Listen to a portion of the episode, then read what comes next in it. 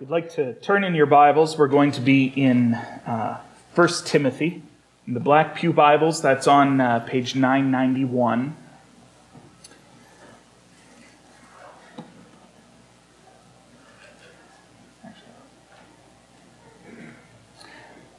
so we began looking at this letter from Paul uh, to this young pastor named Timothy uh, last week, and Paul had written this letter to Timothy to instruct him as an elder of the church in Ephesus to prevent certain people from teaching false doctrine. Uh, and specifically, the passage that we, uh, that we looked at last week, uh, in verse 5, the aim of all of what Paul is telling Timothy to do here, the aim of that is love. Love that issues forth from a pure heart and a good conscience and a sincere faith. And then in verses 6 and 7, Paul says that, uh, that those people that Timothy is supposed to be opposing their false teaching have swerved away from these things, and they are desiring to be teachers of the law. Uh, so before we, uh, before we look at the passage for this week, um, I want to talk a little bit about the law. So when we say, when Paul says the law, what he's talking about is the, the Mosaic covenant that was given in Exodus, the promises and the requirements that God put around his relationship with the nation of Israel. And so, in the day that Paul was writing this, there were still a large number of, uh, of Jews who were following this law, including Paul himself, up till the time of his conversion. Uh, and, perhaps more notably, Jesus. You may have heard of him. Um, and so this law dictated how Israel was supposed to relate to God and how they were supposed to relate to one another. Uh, there were moral laws, uh, the Ten Commandments being the core of that moral law. Uh, there were civil laws that governed how Israel was supposed to work as a country, how it, how it was supposed to be governed. Uh, and there were ceremonial laws that, uh, that dictated certain feasts, dictated ritual cleanliness uh, and dictated a, a system of sacrifices. And, and really, this was an element of grace that was built into the law. So when you messed up, when you failed, there was atonement, there was a price that you could pay to make that sin right available by making particular sacrifices in a particular way. And so when these sacrifices were made for, uh, while these sacrifices were made in atonement to pay that price for the sins of the people, those sacrifices lacked the ability to change people's hearts. Uh, it says in Hebrews 10, verse 1, uh, that the law was but a shadow of the good things to come, but it can never, by the same sacrifices that are continually offered every year, it can never make perfect those who draw near.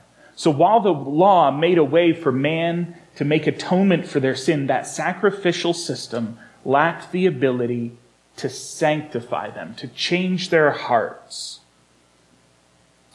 Uh, and so when Paul, that's what Paul is talking about when he says the law. But there's another phrase that he uses here uh, that, that has uh, specific meaning the teachers of the law. So at the time of Paul and at the time of Christ, uh, these were uh, generally Pharisees. And these, this was a group of Jews who taught that one could be righteous, one could be viewed as acceptable in front of God if they kept the law. And by keeping the external requirements of the law, they believed that they would be counted as holy. They believed that their compliance with the law essentially made them extra special in front of God. And so there was this constant struggle in the early church um, with these people who wanted to continue to teach external compliance with the law over and above, in addition to the grace of the gospel. And part of that was because, you know, these people had built their entire lives for generations around the idea that the better they did at following these rules, the better a person that made them. Uh, it also had something to do with the lack of prestige in the Christian life. if you haven't noticed, um, there's not really sort of a, a, a, levels of Christian. You know, you don't graduate from one level to the next. You, you never attain the Christian equivalent of an Eagle Scout, right? When we follow Christ, we follow humility. Uh, Jesus said in Mark 10, You know that those who are considered rulers of the Gentiles lord it over them, and the great ones exercise authority over them. But it shall not be so among you. But whoever would be great among you must be your servant, and whoever would be first among you must be slave of all. For even the Son of Man came not to be served, but to serve, and to give his life as a ransom for men. So the greatest in the Christian faith is the person who most fully understands their smallness. And the best is the one who exhibits the most humility. But that goes counter to our hearts. That goes counter to our flesh, right? We want to be able to be the best. We want to be able to understand that we're better than other people, even if other people are sometimes better than us. But there's no room for that within the Christian faith. So let's jump in here. Um, 1 Timothy chapter 1, starting in verse 6 certain persons, by swerving away from these, uh, these being uh, love that issues from a pure heart, a good conscience, and a sincere faith, by swerving away from these, have wandered away into vain discussion, desiring to be teachers of the law without understanding either what they are saying or the things about which they make confident assertions. Now, we know that the law is good if one uses it lawfully understanding this, that the law is not laid down for the just, but for the lawless and disobedient, for the ungodly and sinners, for the unholy and profane, for those who strike their fathers and mothers, for murderers, the sexually immoral, men who practice homosexuality, enslavers, liars, perjurers, and whatever else is contrary to sound doctrine, in accordance with the gospel of the glory of the blessed God with which I have been entrusted. So Paul is making some implications about these false teachers. He is saying that yes, they are teaching the law. They are using the law, but they are not using the law correctly. They are misusing it. They are misteaching it because they don't really understand it. So for us, to use the law lawfully is to use it in accordance with its intended purpose. So we have these three categories of law the moral law, the civil law, the ceremonial law. And when you read that in the Old Testament, you look at it and that would be really difficult to keep, right? To keep it all straight in your head, to be able to make the sacrifices at the right time. But that was what they were called to do to keep fellowship with God and to remain in community with those around them. They needed to keep the whole law. And a failure to keep the law exposed what was most important. So there's a, there's a story back in uh, 1 Samuel 14 um, about the army of Israel being out in the battlefield, and they returned from battle, and they were absolutely famished. And there are reasons for that that are beyond the purview. But anyway, um, and they came back into the camp and they just started killing and eating whatever animals happened to be around. Now, this violated the, the ceremonial law that they had been given. They were told that if they wanted to, to eat meat, they needed to kill the animal in a particular way and, and drain the blood out of it. But they failed to do that in this, in this case. And in doing so, they exposed what was most important to them. By failing to follow the law, they exposed that really their empty bellies were their gods. Right? The laws around eating meat in a particular way exposed their lack of willingness to seek after God first and their needs second. So we see that thread all the way through both the Old Testament and the New Testament. The law exposed to people their own insufficiency and their own inability to live in compliance with the law. And it was only through faith that this insufficiency, that this failure to live up to the law was ever overcome.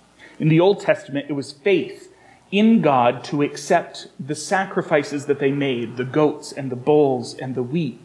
It was faith in God to accept their sacrifices as atonement for their sin, as payment for their sin. Whereas in the New Testament, it was faith in God to accept the sacrifice of Christ as atonement, as payment for our sins. And so the root issue then with these teachers of the law is that they misused the law. They took the rules that God had given and they used it to justify depending on their own righteousness, their own ability to do what the law said, rather than depending on grace through faith in God.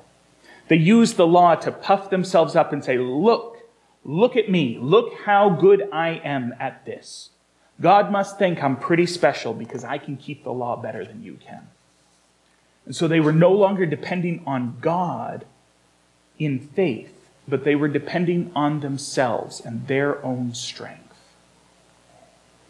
And so the law reveals to us, in contrast to God's holiness, our unholiness. And in contrast to God's distinctness from the world, our own conformity to it. The law exposes sin, and it shows us our need for grace and mercy in order for us to be reconciled to God. Joshua pointed this out to Israel uh, in, in Joshua 24. You may have heard uh, part of this speech. He, he said to them, Choose this day who you will serve. But as for me and my house, we will serve the Lord. And he said to them, You will not be able to keep these commands because God is holy and you're messed up. Let's paraphrase. And the people said, No, no, no, we're going to be able to do it. And Joshua said, No, you won't be able to do it. And they said, We promise we're going to be able to keep the law. What's the book of the Bible right after Joshua? Joshua Judges, right? You ever read any of the book of Judges? There's some messed up stuff in there. They did a really bad job of keeping the law, right? They sinned and they were brought low because of their sin. The judges and the prophets called the people to repentance using the law, and the people repent and God would deliver them. And so the law served to expose their sin and to reveal in them their need for repentance and the continual mercy and grace of the Lord. So when we get into the New Testament, when we get into the time after Christ, we see a different uh, situation. So the civil laws were no longer necessary. They didn't need the laws to govern themselves because they were under the law of the Roman Empire. And the ceremonial laws were fulfilled once and for all by the blood of Christ. It says in Hebrews 10, uh, starting in verse 11, that every priest, uh, talking, talking about uh, the, the Old Testament law, every priest stands daily at his service, offering repeatedly the same sacrifices, which can never take away sins. But when Christ had offered for all time a single sacrifice for sins, he sat down at the right hand of God, waiting from that time until his enemies should be made a footstool for his feet. For by a single offering, he has perfected for all time those who are being sanctified. So by Christ's offering, one time, we have all been made clean in the eyes of the law, once and for all. But with regards to the moral law, Christ not just confirmed the Old Testament moral law, but he expanded it in some ways. If you remember back in um, back in Matthew five, he said, "Do not think that I've come to abolish the law or the prophets. I have not come to abolish them, but fulfill them." And then he goes on to talk and say, "You have heard it said." And when he says that, he means in the law. You have heard it said to those of old, You shall not murder, and whoever murders will be liable to judgment. But I say to you that everyone who is angry with his brother will be liable to judgment. And he goes on to say the same thing about adultery and divorce and oaths and retaliation. And so the moral law was not just confirmed in Christ, but it was expanded. Not just to include our outward actions, but our inward thoughts and attitudes. And we see that the moral law was not, following the moral law was not a prerequisite for participation in the kingdom, but it was a result of participating in the kingdom. So the requirements of the law were met on our behalf by Christ. And so, as we are shaped and molded into models of Him, into little Christs, we should naturally begin to reflect His qualities and His compliance with the law. That's what we're told in, towards the end of Romans uh, 8 that we as believers were predestined to be conformed to the image of his Son. And so our outward conformance with the law, our ability to follow the law, is a result of our inward conformance to Christ, to the one who followed the law.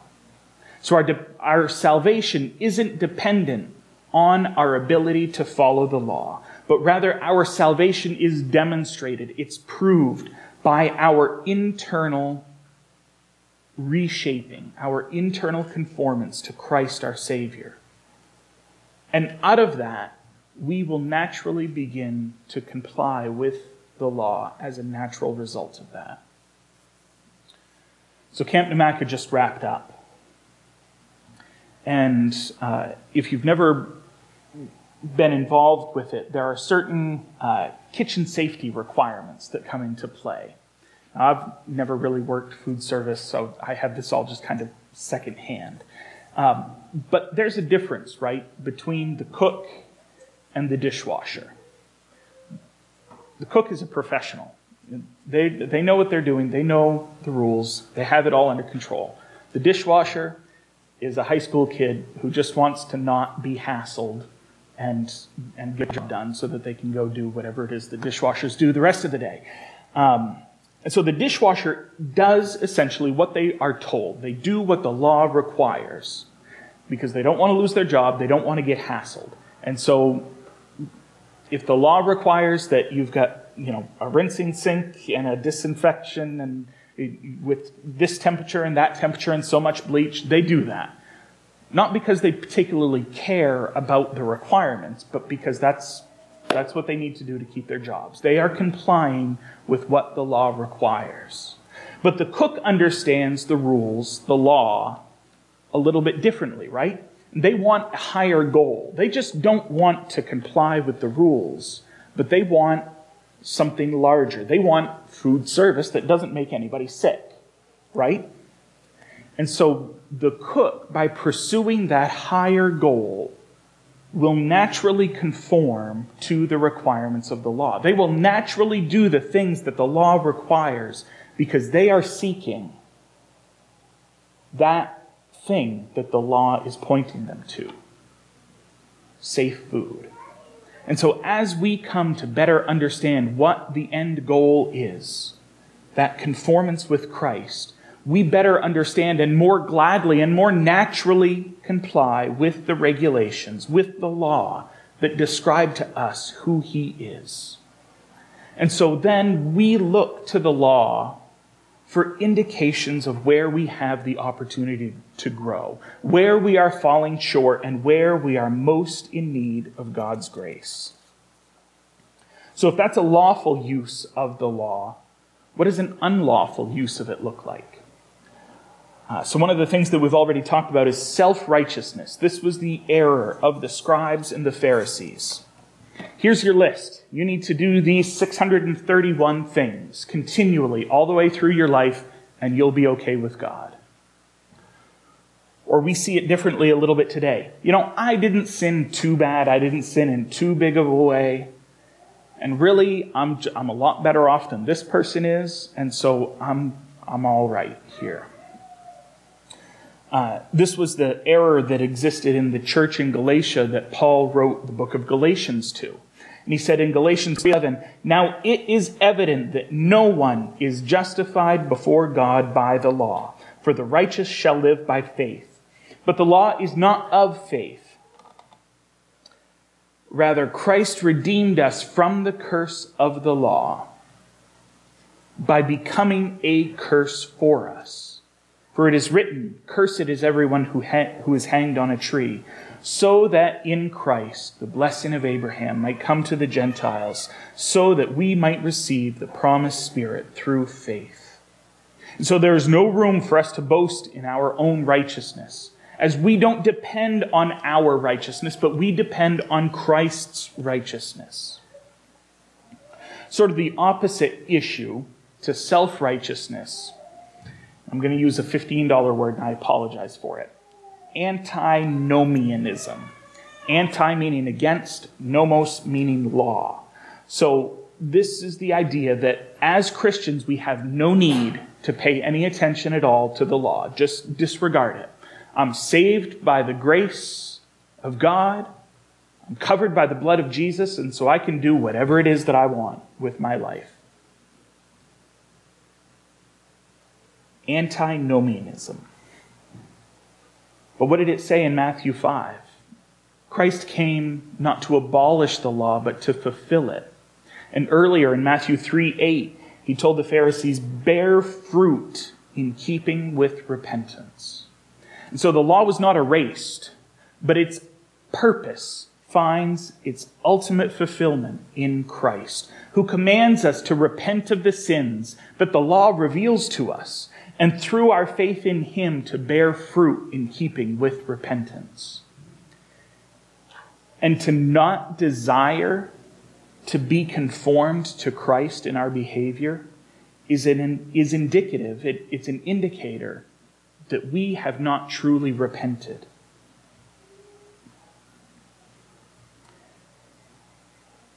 And then, because we today are fantastic at finding new and different ways to uh, mess up our lives, we tend to blend these two things, right? We have an outward self righteousness and then an inward antinomianism, which is really the ultimate arrangement in complacency. It doesn't get a lot more complacent than that because we try to convince those around us. We try to deceive those people around us into thinking that we are good people, that we have it all figured out, that we have it all together. And then we also deceive ourselves in trying to convince ourselves that our sin internally is no big deal. That God's grace will cover it and I can just keep on going, keep go keep on living my life the way that I want. I can just keep on sinning and God's grace will cover it. So outward self-righteousness, inward inwardly we're avoiding the law. But in Galatians 6 7, it says, Do not be deceived. God is not mocked. For whatever one sows, that he will also reap. And then in Numbers 32, be sure that your sin will find you out. So there will come a day. There will come a day when your willful deception of others and your willful deception of yourself will be found out because God is not mocked. Your sin will find you out. So, how then do we use the law today lawfully? How do, what do we do with the law today? It says in Psalm 1 that the righteous man, his delight is in the law of the Lord, and on his law he meditates day and night. He thinks upon it day and night. And so as we meditate on it, we need to let it reveal to us the, the places in our lives where we have failed to repent, where we have failed to turn away from our sin and turn instead to, to God. Not just outwardly, but inwardly as well. And so one of the things that Paul does for us here is he provides us a list a list of behaviors that are contrary to God's law so that we might meditate on it, that we might evaluate our own lives against the standard of the law. So as we go down through this, I'm going to go slowly, and I'm going to give us time to think on these things, to meditate on them, and take your life and hold it up against the measure that the law gives us.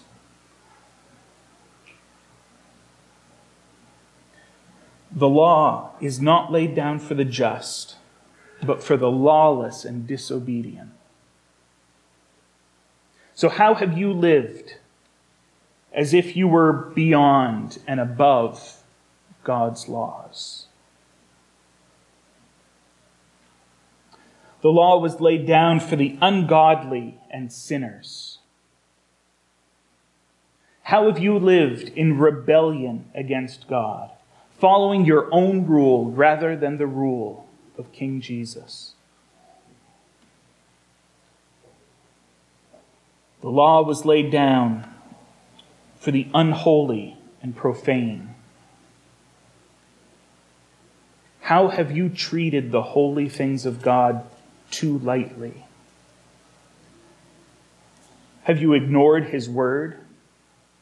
Have you been cold to his church? Have you treated his glorious grace as cheap and easy? The law was laid down for those who strike their fathers and mothers, for murderers. Not just strike and not just murder, but as we saw in Matthew 5, that extends to a failure to honor. Are there family relationships? Parents, brothers and sisters, wives, husbands, children? Are there relationships where you are falling short of the standard that God has set in His Word? The law was laid down for the sexually immoral, men who practice homosexuality. Our sexuality is designed by God to work within the context of covenant marriage, and in that context alone. So our our culture would tell us that sex is so fundamental to who we are that we should seek to be satisfied, whatever it takes. Satisfied outside of marriage, satisfied in adultery and infidelity, in pornography, in an entire range of ways. But doing so elevates sex to the status of an idol. It is, a, it is something that has been created by God that we are worshiping in the place of Him. So, have you elevated sex to the point where it is an idol in your life, where it is now the driving force behind your choices? The law was laid down for enslavers, liars, perjurers, those who would lie, cheat, and steal to get ahead in life are exposing a basic lack of trust in God to provide for their needs and to direct their steps. Twisting the truth, spinning the facts, bending the rules, these are all actions that show us our lack of trust in God. And so, in your dealings with other people, have you been completely honest and forthcoming, trusting God for the outcome rather than your own cunning? See, these are all places in our lives. These are patterns and actions where we are failing to conform to the holy standard of God. Where our actions are an offense, they are an act of rebellion against our Creator. And in every other religion that I know of, anyway, the command that follows such a list of sins and shortcomings is to try harder, do more, be better, be stronger. And that creates this unbearable burden. And it exhausts those who try to bear it and crushes those who fail to. And it says, if only you weren't so weak, you would have done better. You wouldn't have failed. But Paul gives these commands in a context. He says the law was laid down in accordance with the gospel of the glory of the blessed God. See, explicit in the Christian faith is the understanding that we are not enough. We are not righteous. We are not good enough. We cannot try hard enough. Romans 3, we have all sinned and fallen short of God's glory. And so for the Christian, the command that comes from on high is not to try harder.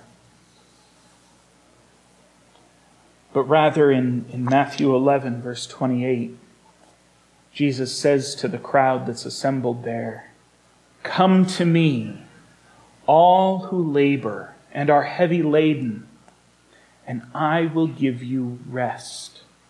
Take my yoke upon you and learn from me, for I am gentle and lowly in heart, and you will find rest for your souls. For my yoke is easy and my burden is light. And so Christ does not call us to bear the unbearable weight of our own sin, to be weighed down with the burden of our guilt and our shame, but, until, but instead he tells us to give him our burdens and instead carry the light burden that he places on us. Because for the Christian, the trying and the striving and the toiling was done for us wholly and completely by Jesus Christ, dying in our place on that cross. And so the call is not to try harder, but instead the call is to repent and to place our trust in the midst of our successes and in the midst of our failures in the work that He did. To take His yoke upon us, to follow Him in joy and in love and in remembrance of His death to save us, in hope of the promise that His resurrection gives us. So if you carry the weight, if you carry the burden of sin, past or present, the Bible tells us that when we come to God in a spirit of repentance and a spirit of faith, He will cleanse us from the stain of our sins. He will make our hearts white as snow, no longer stained with the burden of our sin. And so we need each and every one of us to repent, to cry out to God, I'm sorry that I've worshipped things. Cleanse me from my sin. And we need to place our trust, our worship, our hope. We need to place our entire beings and our entire lives in Him. Because repentance is not just the removal of sin but it's the removal of sin and the replacement of Christ at the very center of who we are and what we hope for. Let's pray.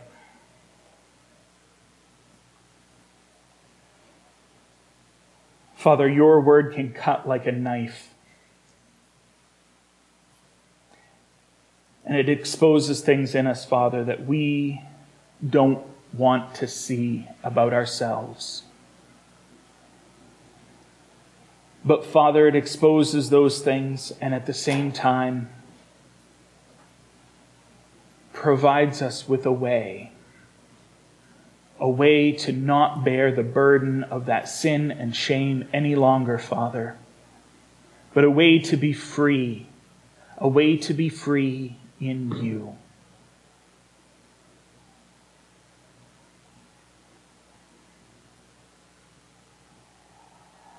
Father,